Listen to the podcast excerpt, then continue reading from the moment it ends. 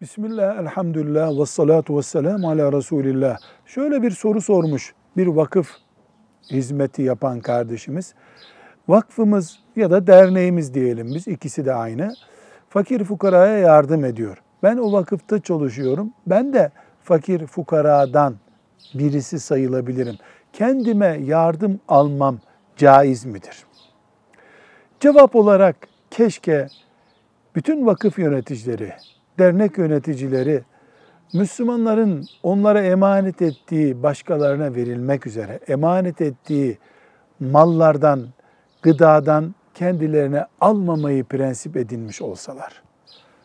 Bu sağlanamıyorsa, zaten biz fakirlere yardım için bu vakfı kurduk, derneği kurduk deniyorsa, burada şeffaf, herkese açık, yönetim kurulu kararıyla yazılmış, altı imzalanmış kararla olmadıkça hiçbir şey almamalıdırlar. Caiz değildir diye kural getiririz.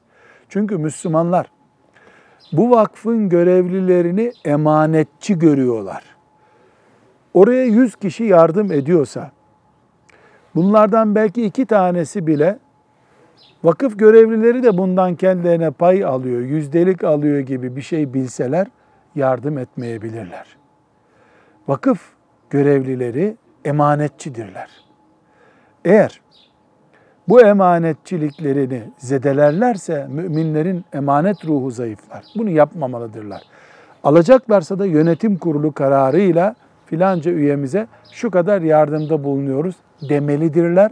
Resmen belgelenebilir olmalıdır bu verilen. Velhamdülillahi Rabbil Alemin.